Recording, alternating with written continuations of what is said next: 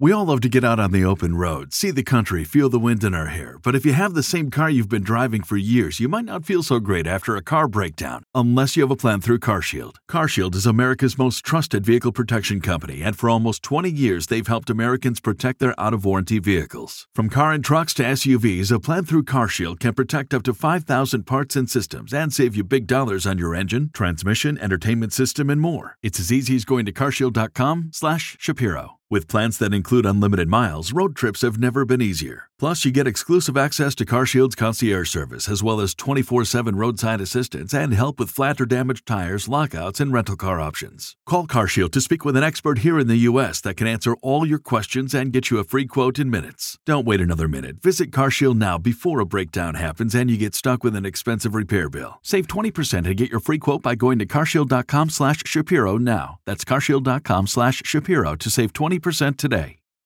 Today on the Matt Walsh Show, the Biden administration tried and failed to throw a father of seven in prison for 11 years for the crime of being a pro life activist. The ruling regime is vengeful and petty and will do everything in its power to destroy anyone who fails to submit. We'll talk about that. Also, more states across the country are moving to ban the mutilation and castration of children.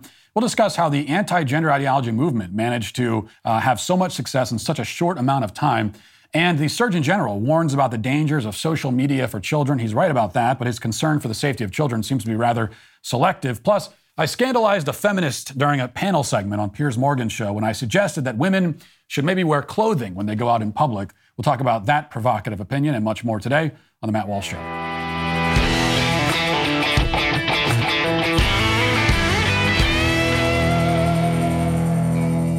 You know, it's tough to stick to your New Year's resolutions, but here's one that you can accomplish today. You can complete your will with Epic Will. That's for just $119 in as little as five minutes. Epic Will can help you create your last will and testament, your living will, and even your healthcare power of attorney.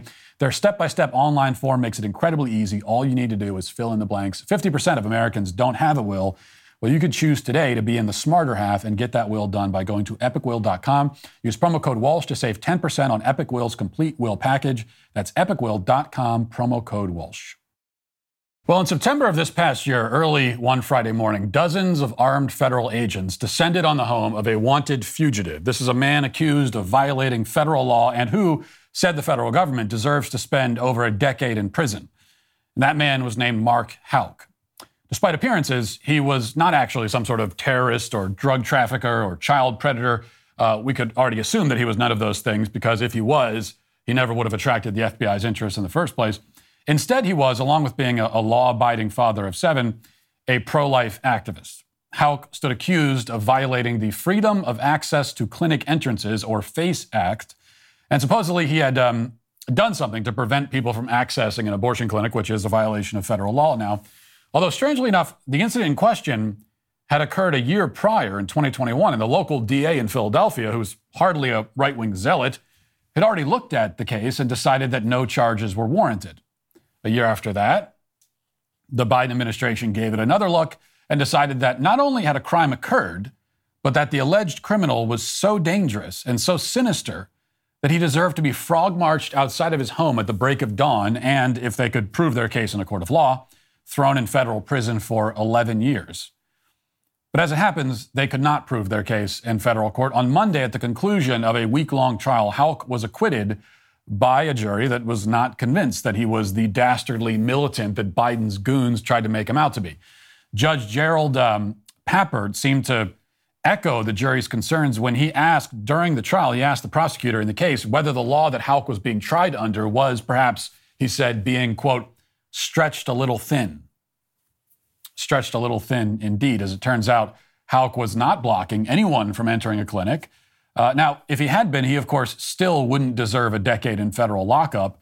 Uh, I mean, if it were up to me and he was actually blocking people from entering a clinic, then I would give him the Medal of Freedom for his efforts. But, but even by the already deranged standards of the FACE Act, a law written and passed by politicians who were purchased and paid for by the abortion industry, even by those standards, this prosecution was unjust.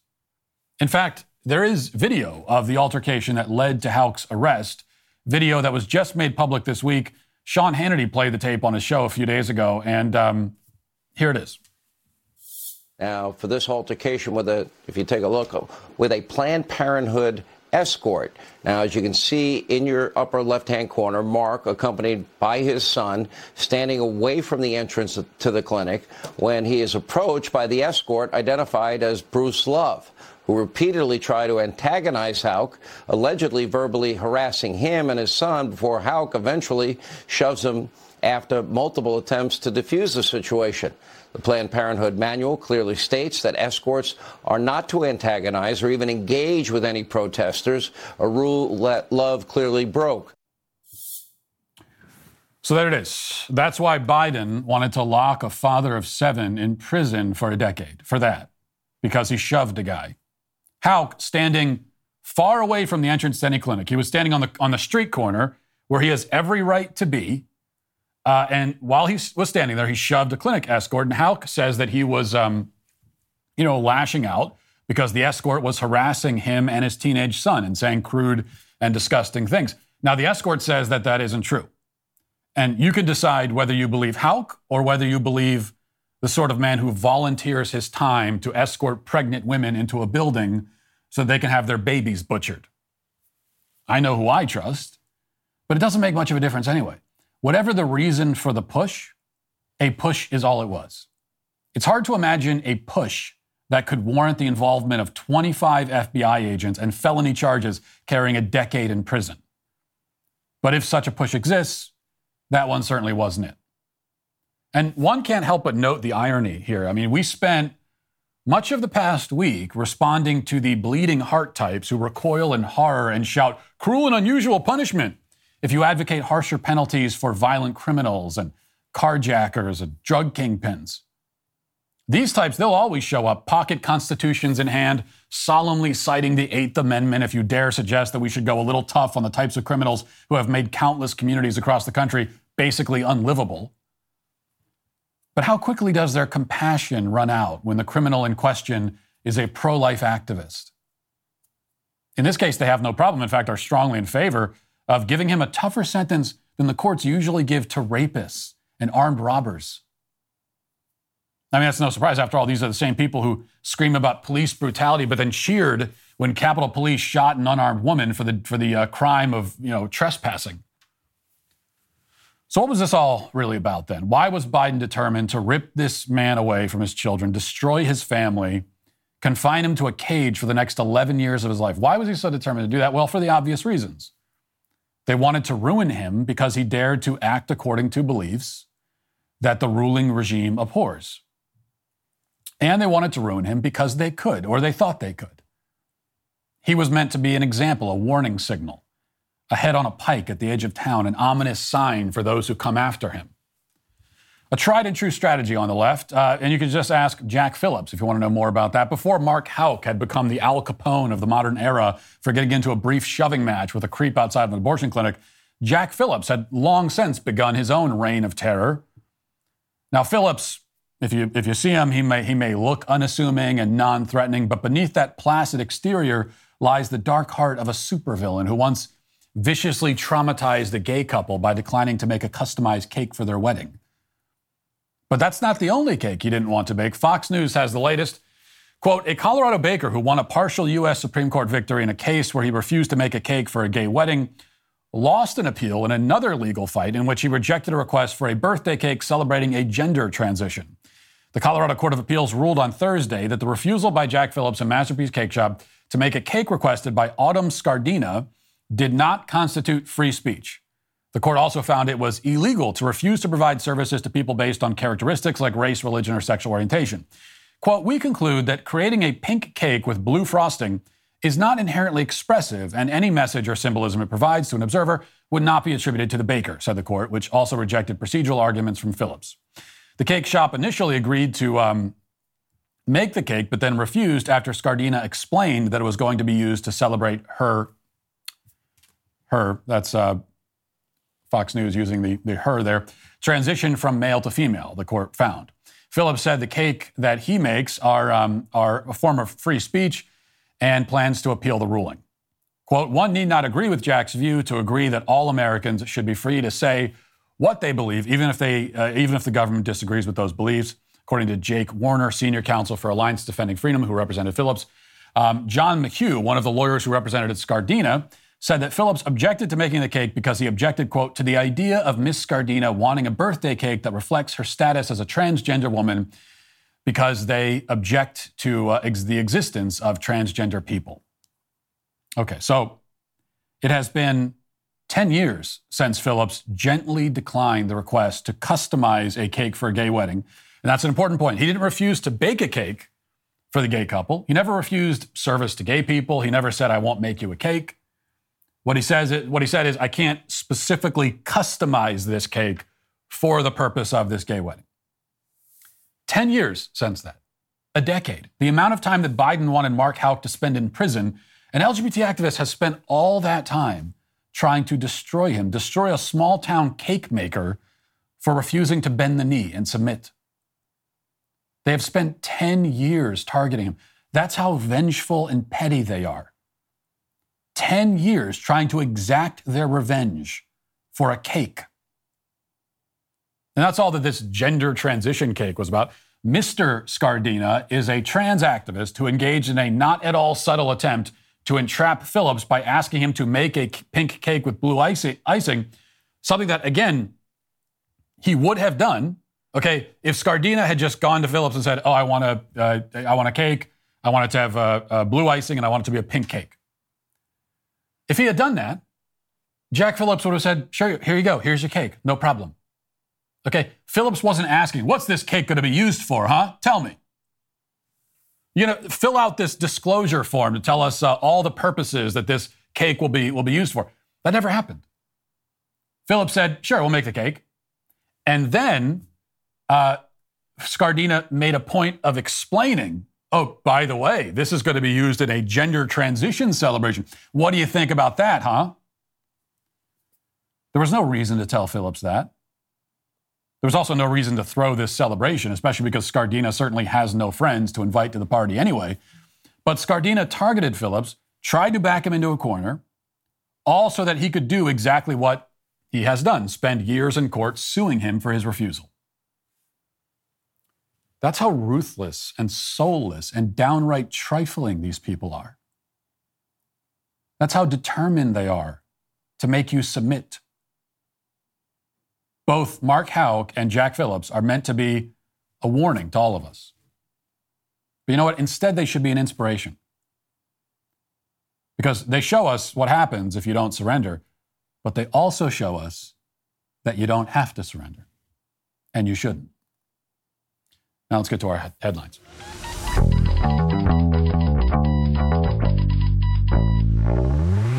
If one of your goals this year is to do business with companies who share your values, that's a great goal to have, then check out Pure Talk. Pure Talk is the antidote to uh, woke wireless companies. It's proudly veteran owned, employs a US based customer service team, and absolutely refuses to spend money on fake news networks. Not to mention, Pure Talk's service is fantastic. They're one of the largest networks in the country. You can get blazing fast data, uh, also talk and text for as low as $30 a month. It's probably half of what you're paying Verizon, AT&T, or T-Mobile. All you got to do is switch over to Pure Talk in as little as 10 minutes while keeping your phone and your phone number as well. Your first month is guaranteed risk free. You can try it, and if you're not completely happy with your service, you'll get your money back, but I think that you will be happy. This year, make it a goal to support companies that support you. Go to puretalk.com, enter promo code Walsh to save 50% off your first month. That's puretalk.com, promo code Walsh. Pure Talk is simply smarter wireless. All right, by the way, uh, my apologies for missing the show yesterday. I, I think a pretty good excuse. I didn't film the show because at the time when we would film it, I had been sitting in the hospital with our two week old baby for, uh, at that point, about 10 hours or so.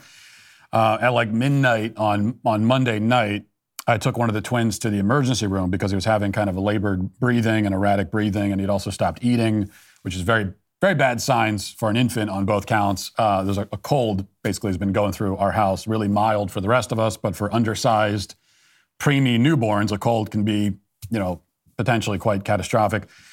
So he made the, mistake, the, the decision that I would take him. Um, actually, my wife wanted to take him, but to make matters more interesting, there was supposed to be an, ice storm that was uh, going to be hitting us that night, and uh, I wasn't going to send my, you know, two weeks postpartum wife and my newborn son out into an ice storm. So, so of course, I, I took the, the child.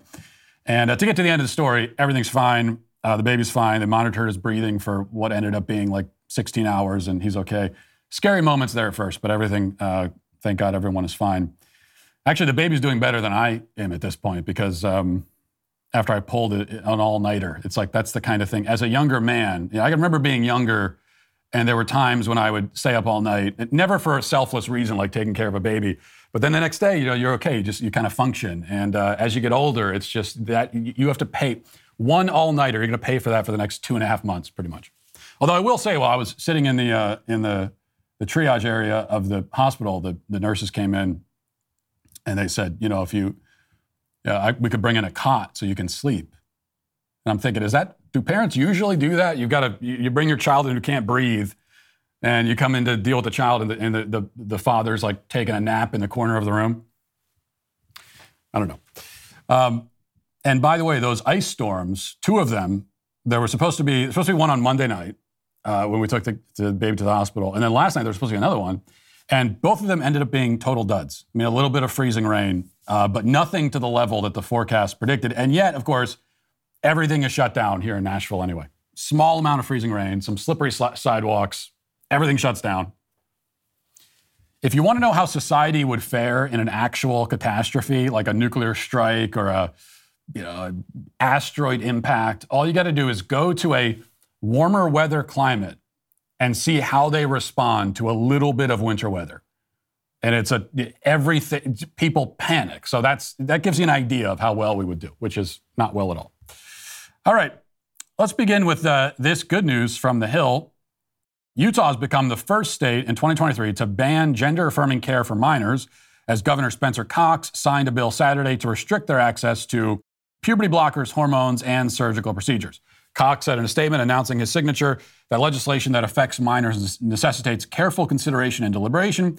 He said the bill is not perfect, but is a more nuanced and thoughtful approach to a terribly divisive issue Cox said states and uh, countries are pausing gender affirming care for new patients until additional and improved research can be conducted to determine the long term consequences of receiving this type of care.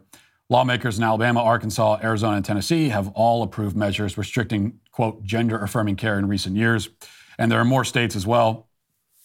And this is, this is in fact, happening all across the country. Um, Florida had previously passed a measure to ban these procedures. And here is Ron DeSantis a couple days ago explaining um, that measure a little bit more. I mean, look, you have, and this is sad, but this is going on. You're having in our in our society, they're giving teenagers, kids, puberty blockers. They're changing their they're doing sex change operations, and so we actually have very you know young adults who went through this when they were minors, and they're saying this was a huge mistake. And in fact, it's not evidence based when you start talking about sex changes and puberty blockers. So we've worked through our department or our um, medical licensing board to say that you in the state of Florida, if you're performing uh, those procedures um, on these minors, uh, you're going to lose your medical license here in Florida. So that is happening. So that's uh, Ron DeSantis explaining it, and you know, the, if we could say the other leading candidate in 2024, although Ron DeSantis hasn't officially announced yet, uh, Donald Trump unveiled his own plan to deal with the same issue. He rolled this out yesterday. Uh, this is the Daily Wire report. Former President Donald Trump on Tuesday rolled out a sweeping proposal to protect children from what he called left wing gender insanity by barring chemical and surgical procedures meant to change the sex of confused minors. In declaring war on radical gender theory, Trump blasted the Biden administration's cruel policies on so called gender affirming care and vowed to stop federal agencies from promoting such policies. Um, he said, quote, left-wing gender insanity being pushed on our children is an act of child abuse. Um, well, he said this while launching his third bid for the nation's highest office last November, and is so far the only major Republican to have declared his candidacy for 2024. The announcement comes as radical gender ideology has become a hot button issue with the Daily Wire at the forefront of the conversation. So that's um, so we got DeSantis, Trump, we have all these states, and then obviously Tennessee is another one. And here is a very disapproving report from News Channel 5 here in uh, Nashville. It says a controversial bill that would affect youth considering gender affirming care moved toward becoming Tennessee law. Republicans are sponsoring a bill that would ban gender affirming surgeries for children in the state of Tennessee. Tennessee lawmakers made their way into the discourse of gender affirming care in minors in September after a conservative blogger, that's me, a blogger apparently, uh, I haven't written in anything that could be called a blog for, I don't know, uh, seven or eight years, but that's all right.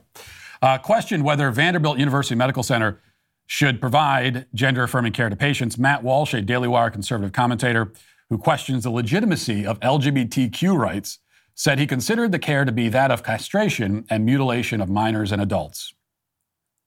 I mean, the writing here on top of everything else is tremendously bad. Matt Walsh, a Daily Wire conservative commentator who questions the legitimacy of LGBTQ rights, said he considered the care to be that of castration and mutilation of minors and adults. That's the way that that's the tortured phrasing they're forced to use uh, in defense of what they call gender, quote unquote, gender affirming care. It's not that I consider this quote care to be castration and mutilation. It's that by definition, that is what these procedures do. That's what the procedures are. That's, that is a, a, a definitional thing. A standing room crowd inside the committee room in the Cordell Hull building reached capacity before News Channel 5 could even get our camera inside. Republicans invited Chloe Cole to testify. She's an 18 year old from California who, at age 13, began gender affirming care, only to decide that she didn't want to continue down that path. She spoke about why lawmakers should pass House Bill 1. And so this bill is uh, making its way through uh, the process of becoming law, and, and, I have absolutely no doubt that it that it will will be law uh, in short order. So we got all these things going on. You know, states across the country banning the mutilation of kids. Uh, Ron DeSantis coming out strongly against it. Uh, Donald Trump coming out strongly against it. And you have to keep in mind that just a few years ago, there was no political will or momentum to ban this butchery at all. I mean, nobody was even talking about it. Uh, there, there, was we, we had a Republican White House and Congress for two years, and they never made any attempt to do anything about any of this. They never they never talked about it. They never brought it up. And now, and now it has become um, an issue, and it's one that conservatives are, for the most part, united on. And this is something that we, and I say when I say we, I mean the the anti-gender ideology movement. This is something that we made happen. This is a it's a major success story for conservatives and the anti-gender ideology movement. Now, most importantly, it's a success, sto- success, success story for the kids who are now going to be protected from this mutilation. But it's also worth noting that um, I, you know I, I'm not sure there is any other example that I can think of where conservatives mobilized and so quickly converted that mobilization into not only cultural change, but policy changes as well. Where this went from something that wasn't even discussed a few years ago to now states across the country banning it, presidential candidates coming out against it. I mean, it's worth paying attention to what we did here and how we did it, because this, this should be the model moving forward on every issue. And on top of that, too, I think I think that the, the success goes farther than that because we've also made it um, not only popular and common now for people to come out against castrating and mutilating kids, we've also made it popular and common to question the fundamental claims of transgenderism, quote unquote, as a concept. Now, it's still not popular on the left, obviously, but I think normal people are, are waking up and feeling bold enough to speak out. You know, as I've said uh, plenty of times, when we were shooting What is a Woman, and we did our uh, uh, man on the street interviews all across the country in many different states and talked to lots of different people. What we found, and we were filming this, you know, year, started filming a year and a half ago or so. Um, it was very, very difficult to find anyone who was willing to be skeptical about transgenderism, about any any part of it. Um, who was skeptical or was at least was willing to express that skepticism on a camera on camera. That was a year and a half ago. Now I'm thinking that if we did it again, it'd be a very different story. I think we'd have no difficulty finding people that would stand in front of the camera and say, "No, man's a man, a woman's a woman." Get your hands off these kids. Don't do this to kids. Okay, you can identify, you could say you identify as whatever you want, but that doesn't mean that you are that thing. I think it, it wouldn't be that hard to find people willing to say that. A year and a half ago, it was. So I think this is a very important lessons that we should learn here. From the Daily Wire, U.S. Surgeon General Vivek Murthy, uh, that is, believes children 13 years old are too young to join social media platforms, citing kids are still developing their identity, quote unquote, and such engagement can create a distorted sense of themselves. Murthy, who has served as Surgeon General under the Obama and the Biden administrations, signaled the warning in an interview with CNN, noting adolescents should only be allowed to access the platforms until they are 16 years old at the earliest. Murthy said it's a time early adolescence, where kids are developing their identity, their sense of self.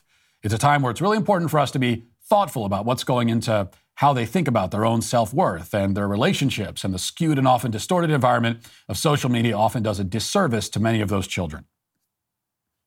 Now, this is obviously correct on every point. Um, I mean, the idea that children at 13 or younger would be old enough to engage with the entire world on a platform because that's what social media is. You're, you're, you are saying to a child, well, here you go, engage with the whole world all at once. The idea that they're old enough for that at 13 or younger or even older is it's madness. I mean, it's truly crazy. Eh, why aren't children old enough for that? Eh, not only old enough, by the way, to, to engage to engage with the whole world, but also to see and be exposed to and consume whatever content anyone in the world wants to post to that same platform. I mean, when you put your kid on social media, what you're saying is, okay, child, you are old enough to see anything that anyone happens to want to post. That's what you're saying, which again is crazy. Why aren't they old enough? Well, because their minds are still developing, as uh, the Surgeon General points out. Uh, they can't make informed choices about things. They can't discern between what is true and what is not, what is harmful, what is not. They're impulsive, they're gullible, they're, they're innocent, they're ignorant. Lots of adults are all these things except for innocent, but the rest of the, you know, describes a lot of adults in this, uh, in this society. The difference is that kids have an excuse to be all of those things. So yeah, keep keep kids off social media, as I've been saying forever. And 16 is also too young, by the way. There there is there's no benefit. That's another way of thinking about these these sorts of things. Anytime you're allowing your kid to do something, you should think to yourself, well, what what do they gain from this? Like, what's the benefit?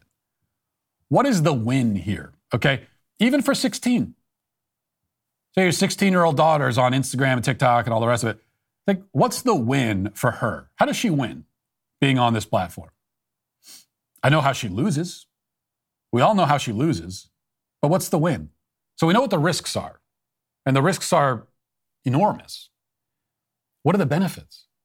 I mean, it makes sense. You know, kids have to learn how to take risks in a, in a, in a you know, in a, in a thoughtful and controlled environment. Um, as parents, we have to be willing to take risks. You know, we have to be willing to, in some circumstances, do things where there's a possibility that things go wrong. Anytime you let your kid run around outside and, and play in the yard, I mean, they could trip and fall and break an ankle. There, there are things that could go wrong. But you allow that in a controlled environment because the benefits are well, they get fresh air, they get exercise, they get to, you know, have a, a normal, joyful childhood. And the only, only other option is that you keep, keep them locked inside all, all their whole childhood. And we can't allow that. But what are, what are the benefits of being on social media when you're 16? They really don't exist. So, you know, we can agree on most of that apparently, and I'm glad that we do. But then I can't help but point out, as many others have already pointed out, that uh, the Surgeon General and the Biden administration generally, they say that kids at 13 are too young for social media. Yet, yet they also say that these are the same kids who are old enough to change their gender. Think about the, the reasoning that he gave. He didn't just point out that their minds are developing. He said that their that their uh, their identities are still developing. Their you know their sense of themselves is is still developing. And yet these are kids that can change their gender at 13. Okay, so a 12 year old, we all agree, doesn't have the mental capacity, doesn't have the psychological and emotional maturity um, doesn't have the powers of discernment necessary to use TikTok. And yet, that same child does have all those things in, in, in ample quali- quantity uh, if he declares that, you know, that although he was born a boy, he's actually a girl. This is completely incoherent. All right. This is a video that's gone viral today. Matt Gaetz proposed that members of the um, House Judiciary Committee should say the Pledge of Allegiance before every Judiciary Committee me- meeting. And uh, he actually proposed this back in 2021, but they didn't have the change. To, they didn't have the power then to actually institute this change, and now they have instituted it. But Jerry Nadler, um, also known affectionately as the Penguin, opposed the measure, and this little exchange here has gone viral. Let's watch it and our Pledge of Allegiance is a national symbol of pride and unity. And it was a great honor to be able to invite one of my constituents this morning to offer the Pledge of Allegiance. And so my amendment uh, gives uh, the committee the opportunity to begin each of its meetings with the Pledge of Allegiance. It gives our members the ability to invite inspirational constituents to be able to share and lead in the Pledge of Allegiance. I offered this amendment to the judiciary rules two years ago, and it was defeated, and I'm very optimistic that we'll have a different outcome today. That's the amendment, Mr. Chairman. I thank the gentleman for his amendment. Uh, support the amendment. Does anyone seek recognition? Gentleman from New York, Ranking Member now. I would oppose it simply on the grounds that uh, uh, as members know, we pledge allegiance every day on the floor, and uh, I don't know why we ha- we should pledge allegiance twice in the same day to show how patriotic we are. Uh, I gotta say, I kind of agree with the Penguin on this one. Um, not kind of, actually. I really, I really do. I don't think I've ever agreed with Nadler on anything, but on this one, I agree. And I know that, you know, like I said, it's gone viral on social media, and there are conservatives on Twitter that are pretending to be outraged by it or whatever. But it's all performance. I mean, they they already say the pledge to start the day. You know, the House members say the pledge to start the day already. There's no reason to say it again, except as empty performance. You're doing it for the cameras. It's the only reason you're doing it. Um, and I'd say the last thing that we need from Congress is more performance. That's not what we need. Okay, it doesn't, it doesn't move the ball down the field. And this is the kind of thing, you know, I, it, it, when I first heard about this and I saw the video, I had that reaction. I said, yeah, yeah I kind of agree with Penguin, honestly. I, they don't need to say it a second time. Like, what? You said it once. And for most of them, even once, it doesn't mean anything. Okay, either they are loyal to the flag and to our country or they aren't. And they could say the pledge a million times. It's not going to make them any more loyal. So either it's either what they're saying is true or not. It doesn't become any more true with repetition. That was my first reaction. Eh, you know, I kind of agree, but who cares? But then as the more I thought about it, it just it just annoys me because this is this is exactly the kind of boomer bait red meat pageantry that we always get from Republicans. The only reason that this exists is so that we could have that moment where some Democrat says, "Yeah, we don't really need to do this," and then it can end up on Fox News. This is a Fox News segment. Okay, this is this is this is tailor made for Fox and Friends for a Fox and Friends segment. It's the only reason it exists.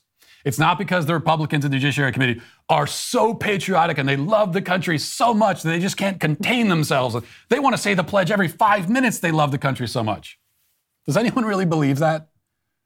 It's like, obviously, that's the only reason. Just showing off for the cameras and also putting Democrats in a position where they would say no so you can then go, oh, Democrats aren't patriotic. Uh, you know, and, and, and by the way, like political gamesmanship like that, where you're trying to paint the, your opposition as the bad guy, I'm fine with that. That doesn't make me squeamish. But this is just especially lame, I think. And when you're using the pledge and the flag to do it, it, it makes it a little bit. Uh, uh, I don't know, just irritating. All right. And all the more irritating because you are forcing me, you are forcing me to agree with and defend Jerry the Penguin Nadler. And I, yeah, I resent that. All right, what else we got here? Um, so this is a story that's been going on for the last, well, for, for months now, but really ramping up over the last few days. This is a story from a few days ago. CNN says former President Donald Trump took aim at Ron DeSantis Saturday, claiming the Florida governor and his team are trying to rewrite history regarding their COVID 19 pandemic response and called the potential presidential run by his GOP rival very disloyal.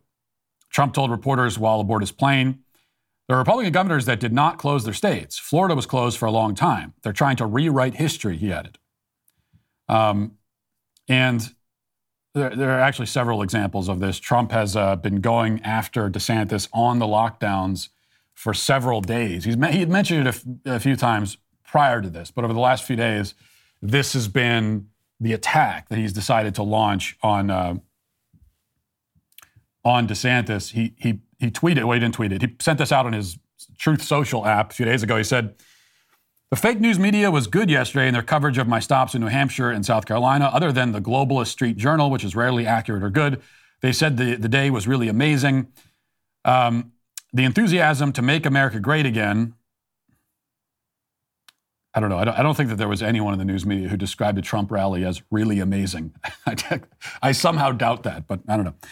The enthusiasm to make America great again has never been stronger. The revelations about Ron DeSanctimonious doing far worse than many other Republican governors, including that he unapologetically shut down Florida and its beaches, was interesting indeed.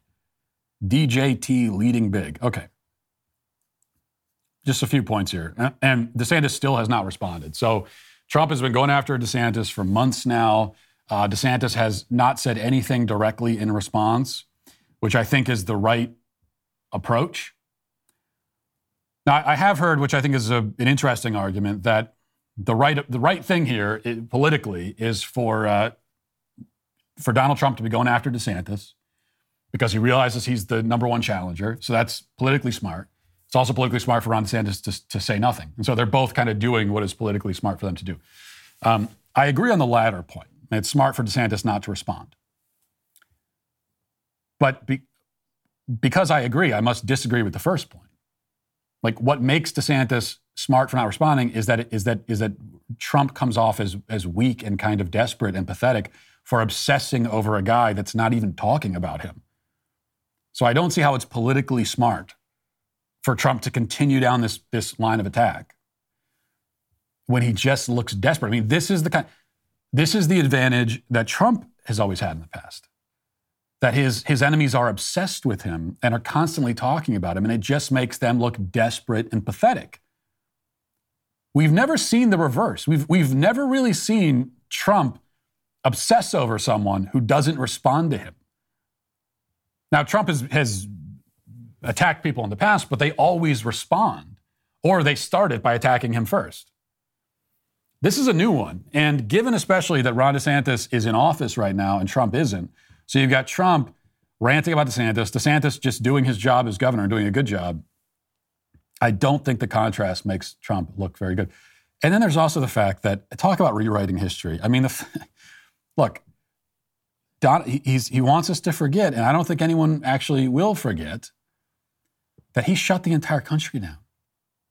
Okay, he shut the entire 15 days to slow the spread that turned that turned into months and months and months. That was Trump. He handed the country over to, to Dr. Fauci. He could have fired him, but he didn't. And in explaining why he didn't fire him, Trump has, has, has said that, that the reason he didn't fire Fauci is that the media would have been really mad at him if he did it. That's his excuse. That's what he has actually said, that he couldn't have fired Fauci because the media would have complained. So instead, you hand our entire country over to this narcissistic psycho? Um, so taking the guy who was very pro lockdown and trying to make him into the lockdown guy while you were the lockdown president, uh, yeah, I don't know about that. I don't, I don't, I don't, it's obviously not true. But of course, we know in politics, truth is sometimes irrelevant. The question is whether that whether this narrative will resonate with anyone. Can he convince anyone to actually buy into this? I tend to doubt it. And not only was Trump the guy who locked down the country, but he attacked DeSantis and Kemp for opening their states too soon. Tr- Trump, when he was in office, went after DeSantis and Kemp in, in, uh, in Georgia for opening their states. He said it was reckless and dangerous to do it. It's not hard to, like, anyone can find the tweets and the statements and the things that he said at press conferences. It's all out there, it's all documented. I'm uh, very skeptical of this approach.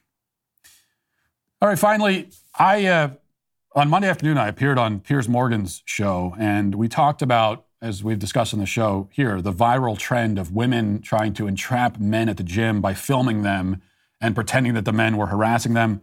And I, I made one point that scandalized one of the feminists on the panel, and uh, let's listen to that. I don't think you can avoid looking at people because I'm looking at them to see what their form's like, how they're carrying certain weights, are they carrying more than me? You know, male or female, I don't really care. I'm just I'm quite curious about other people using a gym. Am I now going to be something appearing on Instagram, influence influencers sites as some sort of perv? Well, it's possible. And look, by the way, I also I don't mean to be a victim blamer here, but but can we also say that if you, if you're a woman and you don't want to you don't want men to notice you in the gym, maybe wear more than your underwear to go work out. I mean, that's the one thing. These women in these videos, they're wearing sports oh, bras oh. and like hot pants. I mean, how about put some clothes on if you don't want people to look at you? This is victim blaming. though. Yeah, and I'm sorry, I'm well, going they're not to I'm going to quote come Margaret. Atwood, Atwood here that uh, men are afraid of women laughing at them. Women are afraid that men are going to kill them. It is not okay to, to say that it's And a woman's fault for wearing the wrong You thing. think the people looking over at Put some people using you know, some equipment in a gym are going to kill them? I think that taking photographs is threatening. Staring at people is But the ones And photographing are, it are these Instagram women. influencers No, they're not. They are, they are videoing men taking photographs of them and leering Final word. them. that's- Victim, victim. We get the, the Margaret Atwood quote there, um, and, and and and actually, just so you know, uh, men, the the big fear that men have when it comes to women, especially women who try to do exactly what these women in the gym are doing, um, the fear is not being laughed at. It, the, the fear is being publicly shamed. It's being falsely accused. It's having your life and reputation destroyed. Be- be- being laughed at to your face, who cares about that? The fear is reputational destruction. And that is a power that women wield much more than men. Okay, an accusation from a man in our society doesn't carry a lot of weight. But we know we've heard the, the slogans believe all women, believe women. And we also know that the people that say that, you know, there, there are plenty of women that they don't want to believe, such as the woman that accused uh, Joe Biden of sexual assault. But that's the slogan anyway. So one woman says something and your life is destroyed. That is the fear for men. And it's a, it's a valid fear. Um, and having your entire life and reputation destroyed is a, is a major tragic event. It's not simply being laughed at. But I know that I said kind of facetiously, I don't mean to victim blame, but fine, I am victim blaming. Okay, if if if uh, we're talking about someone who is a woman who is the victim, she's the victim of a man looking at her. If that's the kind of victimization we're talking about, a man looking at you, if that makes you a victim, if that makes you a victim, then yes, I blame you if you're walking outside of your house in your underwear. Uh, yes, that you you have made yourself the victim by doing everything in your power to attract the male gaze, not just the male gaze, but anyone's gaze. Because as I said when we talked about this last week, if I walked out of the house in my underwear, if any man walked out of the house in underwear, people would stare at us. They might not stare uh, in a in a sort of pleased way, but they would still be staring. Whether they're horrified and, and grossed out or whatever the whatever the reason for the staring, they'd be staring because they'd be thinking, "Why? Look at that person in their underwear." That's just saying that's a normal human response when you walk around in your underwear. And if that makes you a victim, to be the object of someone's gaze, okay, if that's the kind of victimization we're talking about, then yes, you deserve the blame for it. You deserve actually 100% of the blame for it if you're walking around in your underwear. Um, if you're dressed in a way that is that is designed to attract people's gaze, and then you get exactly what you what you were hoping for, yes, the blame goes to you, uh, wi- without question. And there's a pretty easy solution here, which is to put on clothes. And also, it does make me question. You know, I know we hear from the feminists, uh, women walk around all the time terrified that a man's going to kill them. Is that so? Then you walk around in your underwear, like wearing your underwear to the gym. That's the behavior of a woman who's afraid she's going to be killed by a man. If you're afraid of men, and that's how you respond. No, this that to me seems like the behavior of someone who has no fears at all. That's just that's someone who's utterly oblivious and not afraid of anything. All right, let's get to the comment section. Who makes a Twitter mob fly off the handle with rage? Who's to blame? It's a sweet baby gang. All right, we have some comments here. Well, these are uh, from two days ago, so we missed the show yesterday. But Chrissy Liberty says Matt forgot to mention Pelosi having a drink in his hand when he opened the door. Can't imagine if you really feared for your life, you would uh, you'd stop for a drink. Well, yeah, I, I think uh, people were saying that he had a cocktail in his hand, and I think it looked to me like just a glass of water.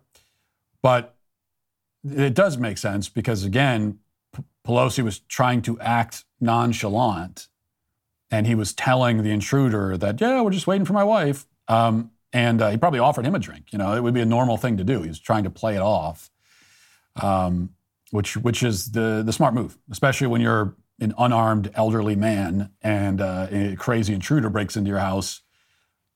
Your best move, really your only move, is to try to de-escalate the situation, and uh, you know, rather than using force to get your way out of it, you got to use your wits, um, and that's what he tried to do.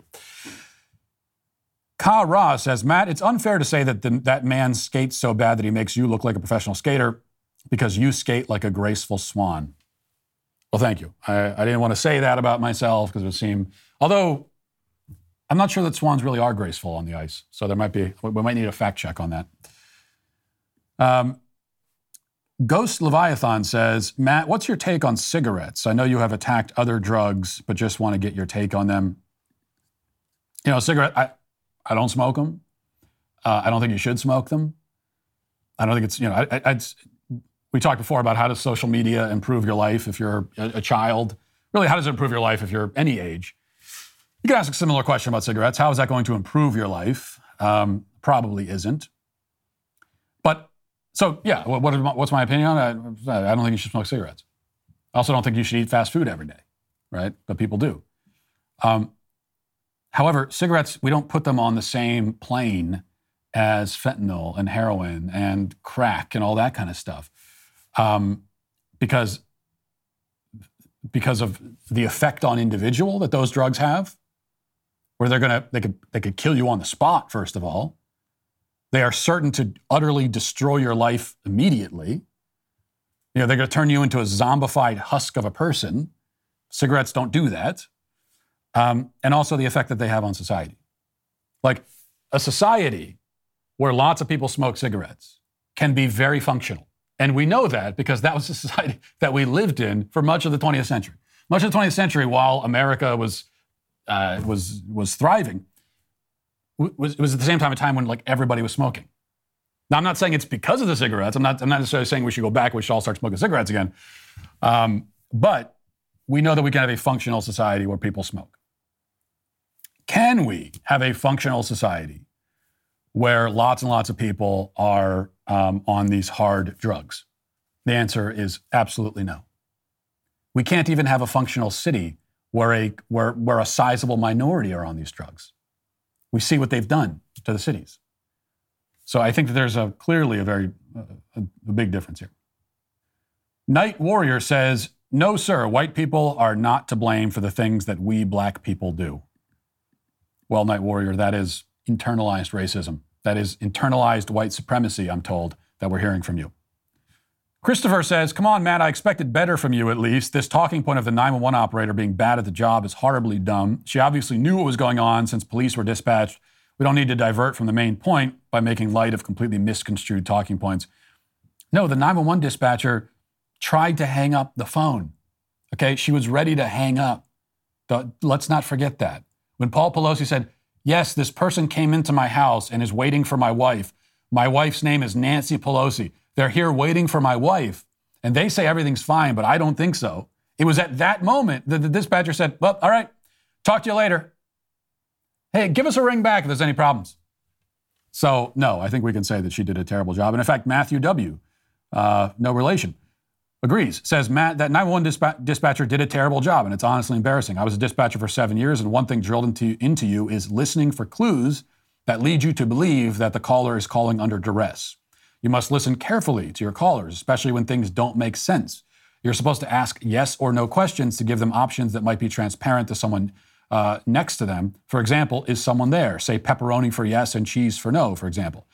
If they call, call you to ask for a pizza. Dispatchers need to be able to adapt and use critical thinking. Well, okay, so there's the former 911 dispatcher who agrees with me, so I feel pretty good about that. And that was my other problem with the 911 dispatcher in the, in the Pelosi call is not only was she like trying to get off the phone, almost she was annoyed, she, she wanted to get back to doing whatever she was doing, but she was also asking questions that were not yes or no questions. She was asking questions that forced Paul Pelosi to say things out loud that would reveal that he was talking to a 911 operator. So, not a great job all around.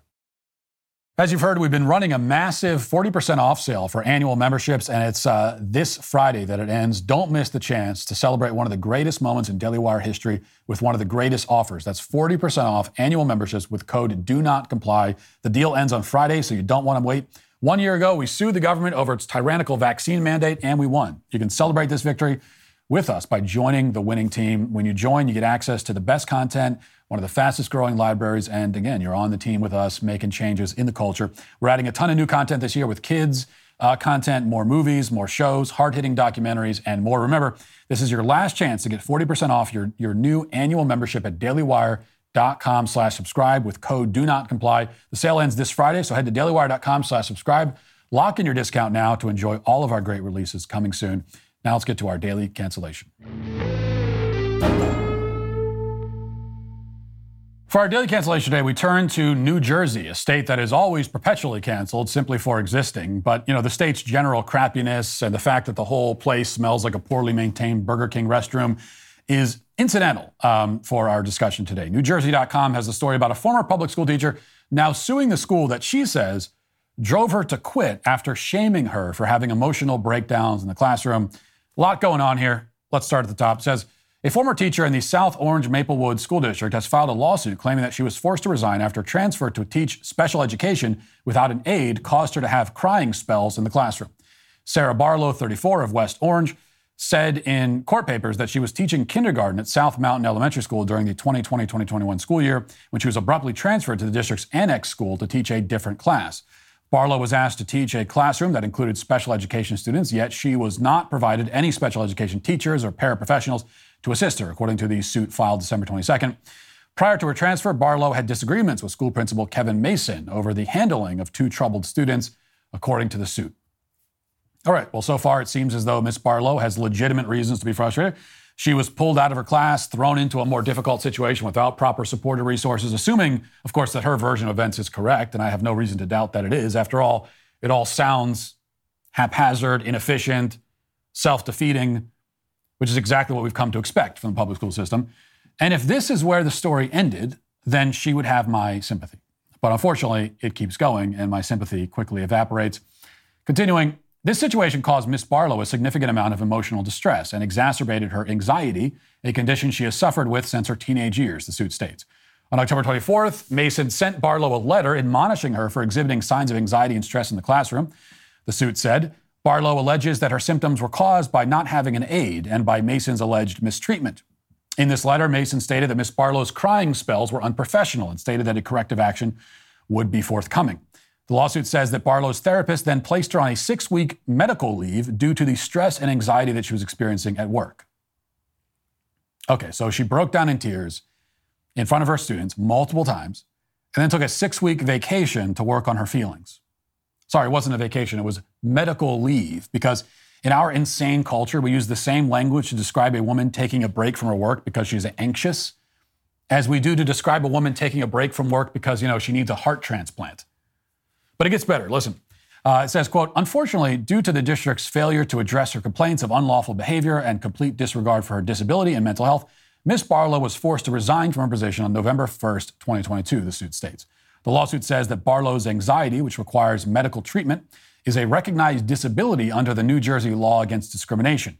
In addition, administrators, in the South Orange Maplewood School District failed to accommodate Barlow's disability, disciplined her for her symptoms, and failed to include her in the discussions about reasonable classroom accommodations, the suit says. Okay. So, to use a phrase that I hate, Um, there's a lot to unpack here. First of all, you know, I do hold men to a higher standard of stoicism than I hold women to. Um, as, as, as men, we should be expected even more to bear difficulty and hardship without complaint. This capacity is one of the things that makes a man valuable to his family and his community.